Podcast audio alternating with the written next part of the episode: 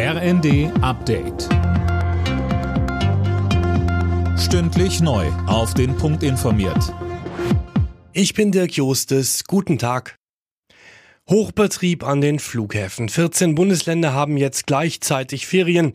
Am größten deutschen Airport in Frankfurt werden über das Wochenende 600.000 Reisende erwartet. Urlauber müssen für Check-in und Sicherheitskontrolle deutlich mehr Zeit einplanen. Der ukrainische Präsident Zelensky begrüßt es, dass wieder Getreide aus den Häfen am Schwarzen Meer exportiert werden kann. 20 Millionen Tonnen Getreide, die im Vorjahr geerntet wurden, sollen jetzt ausgeliefert werden, so Zelensky in einer Videoansprache. Das war seit dem russischen Angriff auf die Ukraine nicht möglich. Auch die grüne Bundestagsvizepräsidentin Katrin Göring-Eckardt lobt das Abkommen, sagt dem ZDF aber auch, Natürlich hat Putin den Hunger und auch die Energiefrage als Waffe benutzt. Und es ist jetzt schon sehr lange der Fall, dass das Getreide nicht zur Verfügung steht und dass Menschen viel länger unter Hunger leiden mussten, als das notwendig war. Und deswegen kann man nicht sagen, Strich drunter, jetzt ist alles gut.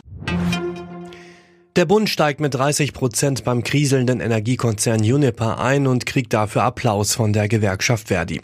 Anne Brauer mit den Einzelheiten.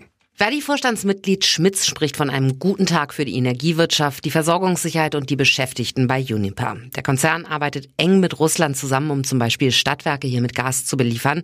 Ein Unternehmen von überragender Bedeutung, meint Kanzler Scholz. Deshalb findet auch Greenpeace den Staatseinstieg grundsätzlich nicht verkehrt, gibt Berlin aber auf den Weg, jetzt als Mitgesellschafter dafür zu sorgen, dass Uniper aus klimaschädlichen Projekten aussteigt. Der Euro-Jackpot ist geknackt. 120 Millionen Euro gehen jetzt nach Dänemark. Das hat Westlotto am Abend mitgeteilt. Ob sich eine Tippgemeinschaft oder nur eine Person über den Gewinn freut, ist nicht bekannt. Alle Nachrichten auf rnd.de